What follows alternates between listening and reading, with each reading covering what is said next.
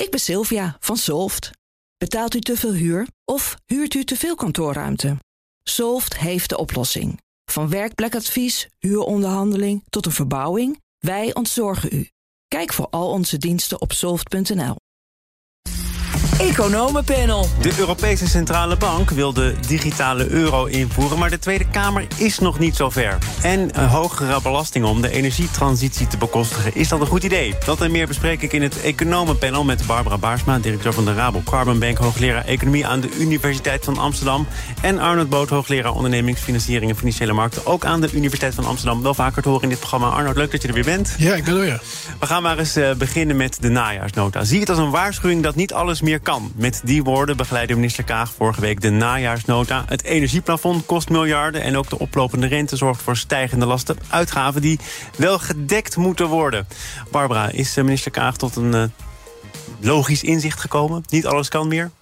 Nou, een beetje laat, dat inzicht. Want uh, eerlijk gezegd um, was dat al van verre af zichtbaar. Um, en ja, voor mij maakt het niet zo heel. Ik maak me niet zo heel erg zorgen over dat onze overheidsfinanciën nou meteen uit het lood liggen. Als je kijkt naar de omvang daarvan, zeker als gevolg van inflatie, en als je dan uitdrukt in termen van BBP, dan zie je dat dat allemaal keurig uh, onder percentages blijft, daarboven je zorgen maakt. Maar het gaat mij veel meer om wat je met dat geld doet als je dan de overheidsschuld op laat lopen, um, als je dan op de pof van toekomstige generaties gaat leven, gaat, uh, gaat uitgeven, dan doe het dan op een manier die het ook voor toekomstige generaties beter maakt. Dus ga niet uitgeven, maar ga investeren. Maar dat is toch wat Kaag zegt. Ze wil juist niet op de pof leven. Ze wil niet. Ja, maar dat doet ze al wel. Dat doet zij niet persoonlijk natuurlijk, maar dat doet de Nederlandse overheid nu wel. Wat wij doen is heel veel uitgaven hebben, maar wij investeren niet in de transities waar we door zullen moeten gaan. Dus wij investeren niet in de energietransitie. Een energieplafond is een oplossing voor betalingsproblemen nu. Alleen die doen we heel ongericht. Dus bijvoorbeeld ook uh, mensen met een uh, wat bredere portemonnee krijgen daar profijt van. Terwijl die het eigenlijk prima maar die zelf problemen zijn er nu toch ook? Dus die ja, wel, maar we doen het veel te ruimhartig, veel te ongericht.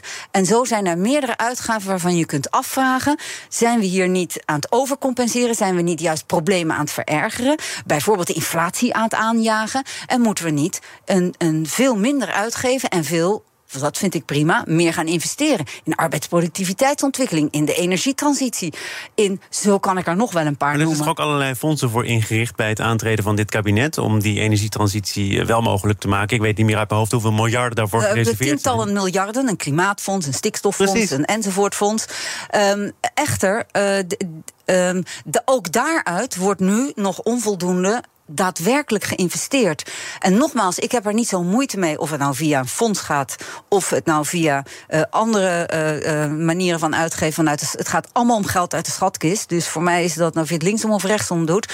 Het gaat me ook niet zozeer nu dat ik me zorgen maak over, die, over de hoogte van de staatsschuld, maar veel meer om wat we de, de, de lage kwaliteit van wat we dan doen met die uitgaven, met die euro's die de schatkist uitgaan. Toch nog even naar uh, het eerste punt, namelijk is die uh, oplopende staatsschuld een punt van zorg of niet? In Europa wordt er toch een beetje gekeken naar een uh, beweging die ze vanuit Nederland niet verwachten, namelijk dat die staatsschuld wat oploopt. Reden tot zorg of niet, Arnoud? Kijk, de staatsschuld op zichzelf natuurlijk niet. We komen hoogstens nu op 51% uit van het nationaal inkomen. In plaats van 49 of 48,8. Moet je nagaan. Hey, ja? Gevoelig. en dat, ja, dus dat is bij Europese maatstaven is dat, is dat, is dat, is dat weinig. Uh, dus het is, ja, het is, waar, kijk waar het om gaat is, we hebben, we hebben een land met heel veel, eigenlijk met heel veel geld, hè? Uh, daarom kan die overheid nu ook voor allerlei problemen uh, geld, geld uitgeven. En waarom zijn we gekomen waar we zijn? Dus waarom zijn wij een sterk land geworden? En dat is toch omdat wij op een bepaalde manier zorgvuldig met ons geld omgingen. En dan die zorgvuldigheid is niet, al, zoals, zoals Barbara aangeeft, het is niet puur de verkwisting van het geld, uh, dat de staatsschuld, uh, dat de staatsschuld niet meer te dragen is, is natuurlijk te dragen. Is jammer verkwisting, want je had kunnen investeren, was beter geweest voor de economie. Maar jij had... noemt het wel verkwisting, wat er nu gebeurt. Ja, kijk op, het moment, kijk, op het moment dat je zonder richting geld uitgeeft, want dat is natuurlijk, iedereen wordt afgekocht. Het kabinet heeft, het regeerakkoord was al een, een soort compromis om die partijen bij elkaar te krijgen. Daarom waren er allerlei fondsen voor alles en nog wat opgericht om die partijen in het kabinet te krijgen. Er moesten nog extra reserves zijn om een meerderheid in de Eerste Kamer te garanderen, want er moesten nog andere partijen tevreden gesteld worden. Dus het is, er zitten heel veel verkwistingselementen aan, eh, omdat het ook nooit, grote bedragen kunnen nooit snel goed besteed worden. Dat is heel simpel. Dat gebeurt in het bedrijfsleven niet en het gebeurt ook niet door de overheid. Maar ik heb nog een extra probleem. Dat komt er nog bovenop. Naarmate die overheid zich meer manifesteert, trekken private partijen zich terug. Dus je geeft helemaal het verkeerde prikkel. Wat is de prikkel voor een ondernemer om nu te investeren in nieuwe technologie om zijn productieproces energiezuiniger te houden? Als je in wezen energiecompensatie nou, maar, maar, hoe, moet, hoe moet die overheid zich dan uh, terugtrekken? Ik las uh, de afgelopen periode meerdere stukken over de permacrisis. Hè. We zitten in een periode die zich kenmerkt door instabiliteit, onzekerheid. Niet per se alleen maar volgende maand, maar misschien wel de komende jaren. En uh, in Nederland is men nu gewend aan een sterke overheid die het dan voor een belangrijk deel gaat oplossen. Wat is het moment waarop de overheid kan zeggen tot hier en niet verder. Ik geloof helemaal niet dat er nu zoveel gerekend wordt op die overheid die alles maar compenseert. Als je iets ziet nu, dat is dat er, we een vertrouwenscrisis hebben. Met name als het gaat om het vertrouwen in het oplossend probleem, om het probleemoplossend vermogen van het kabinet, van de politiek. Niet zozeer dit, dit kabinet als ik wil niet persoonlijk maken, maar gewoon meer van de politiek. En die vertrouwenscrisis die is ontstaan omdat wat wij nu doen is pleisters plakken per probleem. Wat ontbreekt is een lange termijn visie waarbij al die verschillende problemen samenhangen. En dat doen ze. Het heeft te maken met vergrijzing. Het heeft te maken met uh, uh, klimaatproblemen. het heeft met geopolitieke dingen te maken. Maar al die in samenhang aanpakken op lange termijn. dat doen we niet. We zijn pleisters aan het plakken op de korte termijn. Dat wekt geen vertrouwen. Dus ik denk. Heeft het, heeft het, heeft het ondernemers lui gemaakt of afwachtend gemaakt? Eigenlijk wat Arnold constateert? Nou, het heeft, het heeft lui gemaakt, wil ik niet zeggen. Alleen economisch, of, bedrijven zijn gewoon rationeel. Die denken: hé, hey, als de prikkel zo werkt, ga ik me zo en zo gedragen. Dus het is gewoon, de prikkels worden niet goed gesteld. En eigenlijk zou ik het kabinet willen oproepen, en zeker onze minister van Financiën, om een oude norm die wij hadden, namelijk de zalmnorm, laten we hem wat mij betreft de kaagnorm 2.0 noemen, vind ik ook best, maar weer nieuw leven in te blazen. Want die is helemaal weg uit het politieke spel. dat is de paarse periode voor de mensen die Nee, nee, maar dat, is, dat was echt heel simpel. Wat gebeurde er in die norm? Je, je ontkoppelt uitgaven en inkomstenkaders. Bij het begin van een regeerperiode spreek je af: dit wordt het maximale dat wij gaan uitgeven aan zorg, aan onderwijs, aan nog zo wat van dat soort uitgavenpotjes. Een meevaller uh, bij het ene potje mag je niet gebruiken in het andere potje. Dus een meevaller op de WW-uitkeringen mag je niet gebruiken om in de zorg te investeren. Ik noem maar wat. Um, en het, wat het ook deed, is dat uh, je uh, de inkomsten als daar een meevaller is, mag je die niet gebruiken om tegenvallers op te lossen. En als er een tegenvaller is bij de inkomsten, dan mag je daar niet voor gaan bezuinigen.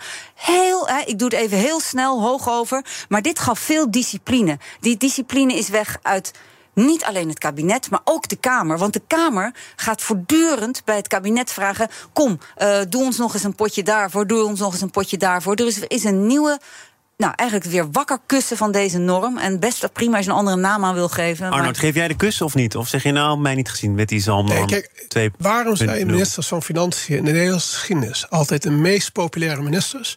Niet omdat ze beleid maken, maar omdat ze op de schatkist passen. Andere ministeries maken beleid. En het, het, beleid moet gemaakt worden. En natuurlijk, Barbara heeft helemaal gelijk. Je moet als kabinet moet je aangeven waar je op die middellange termijn, hè, dus over vijf jaar, zes jaar, waar wil je staan. Maar kan die zalmnorm disciplineren? Om even ah, te gaan op wat natuurlijk, Barbara Kijk, de zalmnorm disciplineert, maar even los van de details van de zalmnorm. In wezen komt het erop neer dat je geen opportunistisch beleid voert als minister van Financiën. Als het mee zit, ga je niet plotseling extra uitgeven. En als het tegen zit, ga je niet plotseling bezuinigen. Maar geld was wel goedkoop, toch? Misschien heeft dat ervoor gezorgd dat er ook wat makkelijker over gedacht werd. Ja, maar dit is, dit is dus de hele grote valkuil.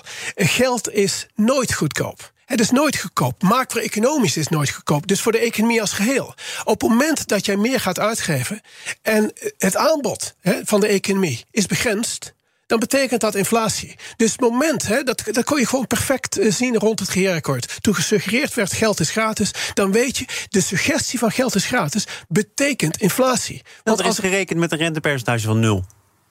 Ja, maar daarom is de discipline nu gelukkig een klein beetje terug. De rente loopt op en nu is het opportunisme slaat toe. Oh, de rente loopt op, we moeten gaan bezuinigen. He, Kaag hoor je het al zeggen. Dat is natuurlijk de verkeerde redenering, maar het is in ieder geval iets discipline. De discipline die ontbreekt, he, dat was natuurlijk leuker geweest. En dat zag je in Engeland, he, met uh, Truss. als, leuker uh, geweest? Dat was leuker geweest, want Engeland had niet de euro, had niet het gezapige van de eurozone. Nederland kan gewoon helemaal de bocht uitvliegen en er gebeurt eigenlijk niks meer met de euro, de koers, want die wordt bepaald door al die landen samen. Er gebeurt niks met de rente, want Nederland is nog steeds het veilige stukje in de eurozone. En wat zag je in Engeland? De pond ging onderuit en de rente ging omhoog, sterk. En die disciplinering die hebben we niet in dezelfde mate in Nederland. Reactie?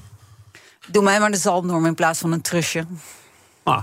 En nog even over die, die uh, oplopende rente. Want dat leidt nu wel tot een tegenvaller. Ja, van, van uh, zo'n maximaal 9 miljard. We laten het meer zijn als de rente niet nog meer oploopt. Ja, dat, is oh, van 4 miljard, geloof ik. Hè? Het was van 5 naar 9 of zo. tot de 9, maar kan, als de rente nog verder oploopt, kan, kan dat meer zijn. Maar daar heb je toch niet meteen uh, last van? Want je geeft toch geen obligaties uit die allemaal. Nee, maar dit is op termijn. Dat klopt. Je groeit hier langzaam naartoe. En, maar we hadden al een gat, omdat energie, al die energiecompensatiemaatregelen van 7,5 miljard. En we hadden hier en daar nog wat andere gaten. Dus uh, waar het nou precies vandaan komt, er is een gat. We gaan naar het tweede deel van dit panel. BNR Nieuwsradio. Zaken doen. Thomas van Zeil.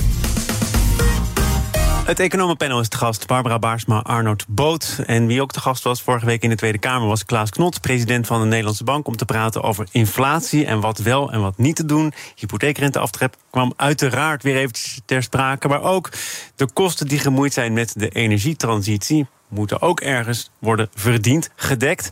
En Klaas Knot uh, hield een pleidooi om de belastingen te verhogen. Barbara, ik neem aan dat het een dossier is dat jij nauwlettend in de gaten houdt. Wat viel jou op? Nou, kijk, wat, wat Klaas Knot eigenlijk. Klaas Knot stelde zich daarop, is buitengewoon pragmatisch. Die zei: als deze politiek ervoor kiest om uh, allerlei compensatiemaatregelen te nemen. Gegeven dat feit wil ik graag dat de, de overheidsfinanciën op orde blijven, dat er geen inflatie wordt aangejaagd. Dus ga dan maar de lasten verhogen uh, om te voorkomen dat de, de boel uit het lood slaat als je het zo interpreteert, kan ik best een eind met hem meegaan. Er is één ander aspect waarop, waarop ik mee kan gaan. En dat is, en dat had bij het begin van dit kabinet al moeten gebeuren. Ja, laten we de, de milieubelastingen, dus bijvoorbeeld een koolstofbelasting, bijvoorbeeld een stikstofbelasting, allemaal dat soort dingen, laten we die nu uh, al eigenlijk dus al eerder, maar zeker ook nu um, implementeren. Want die geven en de juiste prikkels, daar waar heel veel van de maatregelen die nu zijn genomen, zoals een energieplafond, zoals andere energiecompensatiemaatregelen, juist ons verder weg van de energietransitie brengen, ben ik het met Klaas Knot eens dat de energiebelastingen, de milieubelastingen echt aanzienlijk omhoog moeten. Het is alleen een kwestie van moet je als de overheidsfinanciën daadwerkelijk uit het lood slaan, moet je dan uh, de lasten gaan verzwaren of moet je gaan bezuinigen? Ik denk dat we beter kunnen bezuinigen op dit soort ongerichte maatregelen dan dat je in generieke zin de lasten verhoogt. Dat gezegd hebben, milieubelastingen graag gisteren nog. Jij hebt daar al over geschreven, meerdere keren, maar ook in ESB, eerder deze maand nog, over de verduurzaming van de economie. En ik citeer: Helaas ziet het er niet naar uit dat de overheid zal overgaan tot een uniforme en economiebrede beprijzing van bijvoorbeeld broeikasgassen, stikstof of andere schadelijke uitstoot. Is dat nog heel ver weg? Nou ja, ik vrees dat de politiek alleen maar de hele tijd denkt dat het ze kiezers gaat kosten. Terwijl ik denk dat het ze kiezers gaat kosten als ze niet uh, geloofwaardig beleid gaan voeren dat ons toekomst vastmaakt voor die transities. En klimaat is er één van. En ik denk in plaats van dat zwaard van Damocles boven de markt te laten hangen en allerlei suboptimale maatregelen te nemen Doe het nou. Ik denk dat je van de kiezer, als je dat samenhangende verhaal tussen al die problemen vertelt, dat je zegt: ja, u gaat misschien wat meer hier betalen, maar we gaan de opbrengst van die milieubelastingen gebruiken om de lasten op uw inkomstenbelasting te verlagen. Een, stemmen mensen niet met hun, hun portemonnee? Want ja, het leven dit is precies wat, wat ik nu doe. Hè. Ik, doe even, ik denk even mee. Dus ik zeg ja. Um, uh, stel we doen een carbon tax, dan worden die dingen die heel veel carbon, die heel carbon intensief zijn, bijvoorbeeld, uh, ik zeg maar wat, uh, rood vlees eten, worden veel duurder. Maar we gaan die opbrengst daarvan gebruiken om uw inkomstenbelasting te verlagen. En daarom houdt u meer over in uw portemonnee en kunt u zelf kiezen wat u daarmee doet. Of dat duurdere vlees kopen, of misschien meer plant, plant, plantaardige voedsel kopen. Opgelost, Arnoud. of minder vliegen, hè? want vliegen wordt nog steeds zwaar gesubsidieerd.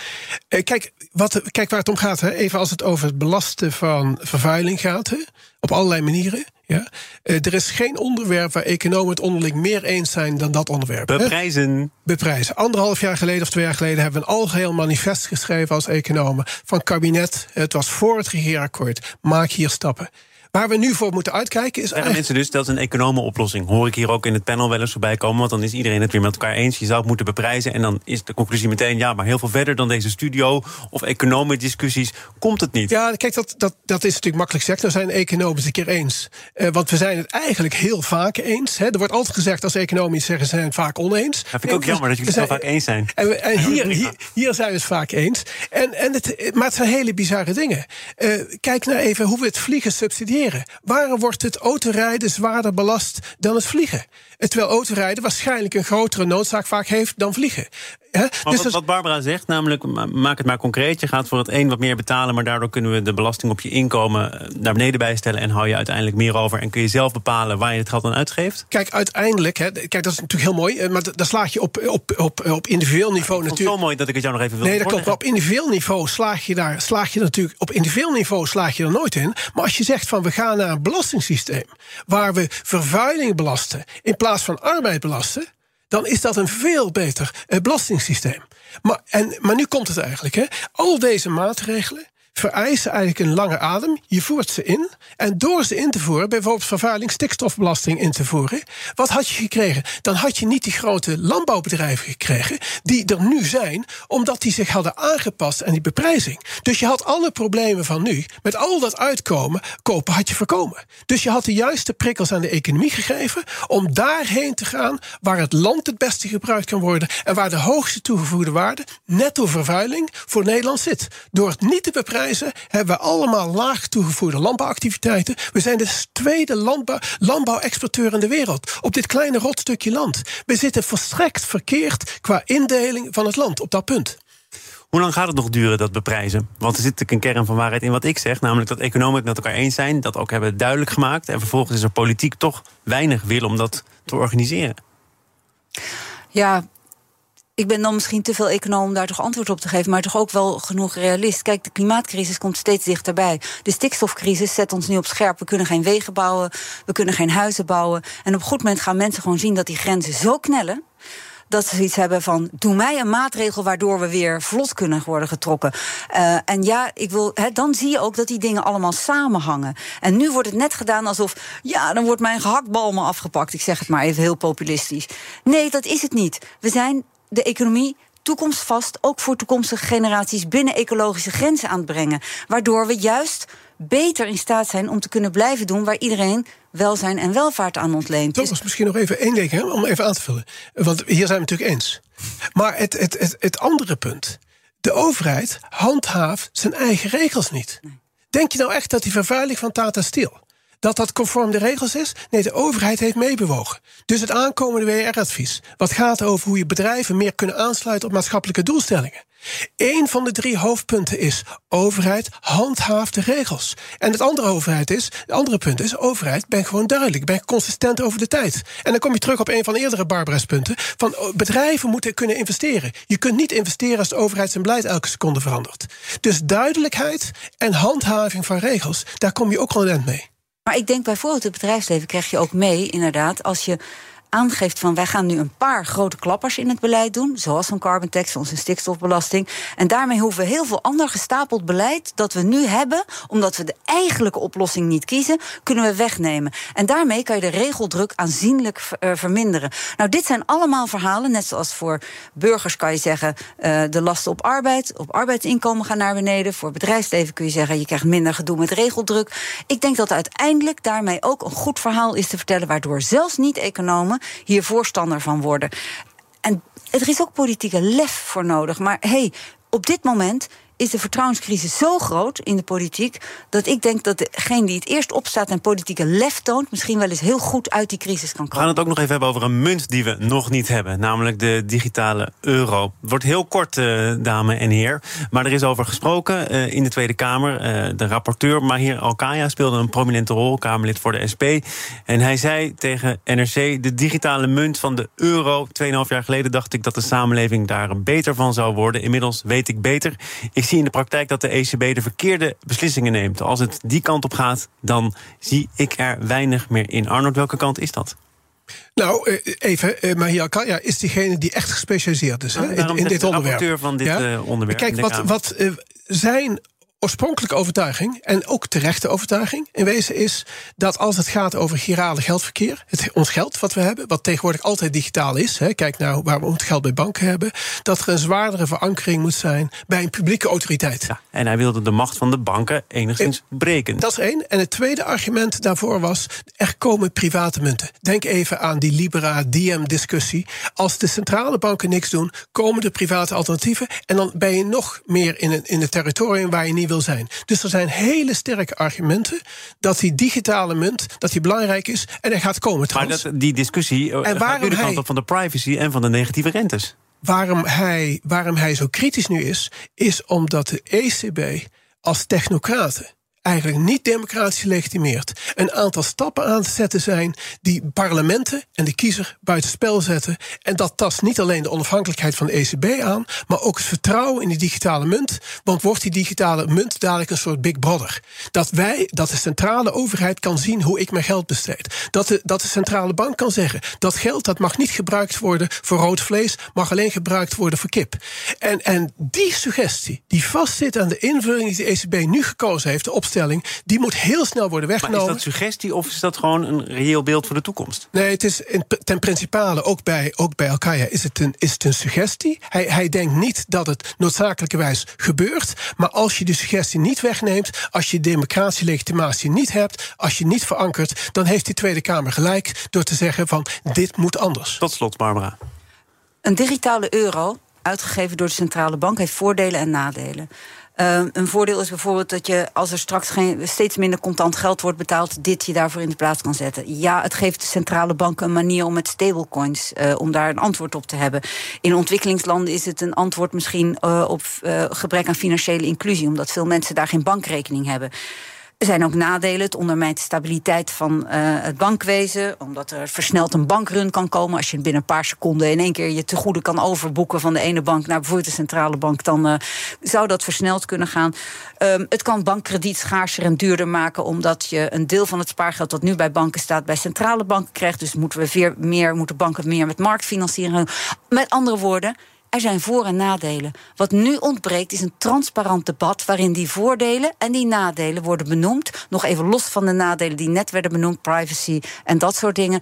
En dat daar vervolgens een een goed geïnformeerd debat over plaatsvindt en afwegingen worden genomen. Want je kan die munt op zoveel manieren vormgeven. Zou je als Nederland een opt-out kunnen bewerkstelligen? Daar ging het over. Nou, kunnen we er als Nederland dan zonder? Ik denk dat we veel meer moeten proberen om de munt zo vorm te geven dat die aan de ruimte geeft voor de voordelen, maar de nadelen inperkt. En volgens mij is dat het debat dat je moet hebben. Uh, en zorg dan dat een ieder goed geïnformeerd is. En het ontbreekt nu, vind ik, nu echt aan goede communicatie vanuit de ECB. Um, en daardoor gaan mensen allerlei verhalen vertellen aan elkaar die bang maken, um, die vrees aanjagen. En dan neem je nooit de goede besluit. Bedankt voor al jullie communicatie. Het is weer voorbij gevlogen, ook al waren jullie het best wel eens met elkaar eens. Dank daarvoor. Barbara Baarsma, directeur van de Rabo Carbon hoogleraar Economie aan de UvA... en Arno Boot, hoogleraar Ondernemingsfinanciering en Financiële Markten... ook aan de Universiteit van Amsterdam. Tot de volgende keer. Tot de volgende keer. Zometeen de Oekraïne-update met Bernard Hammelburg. Ik ben Olivier van Solft. Betaalt u te veel huur of huurt u te veel kantoorruimte? Solft heeft de oplossing. Van werkplekadvies, huuronderhandeling tot de verbouwing. Wij ontzorgen u. Kijk voor al onze diensten op soft.nl.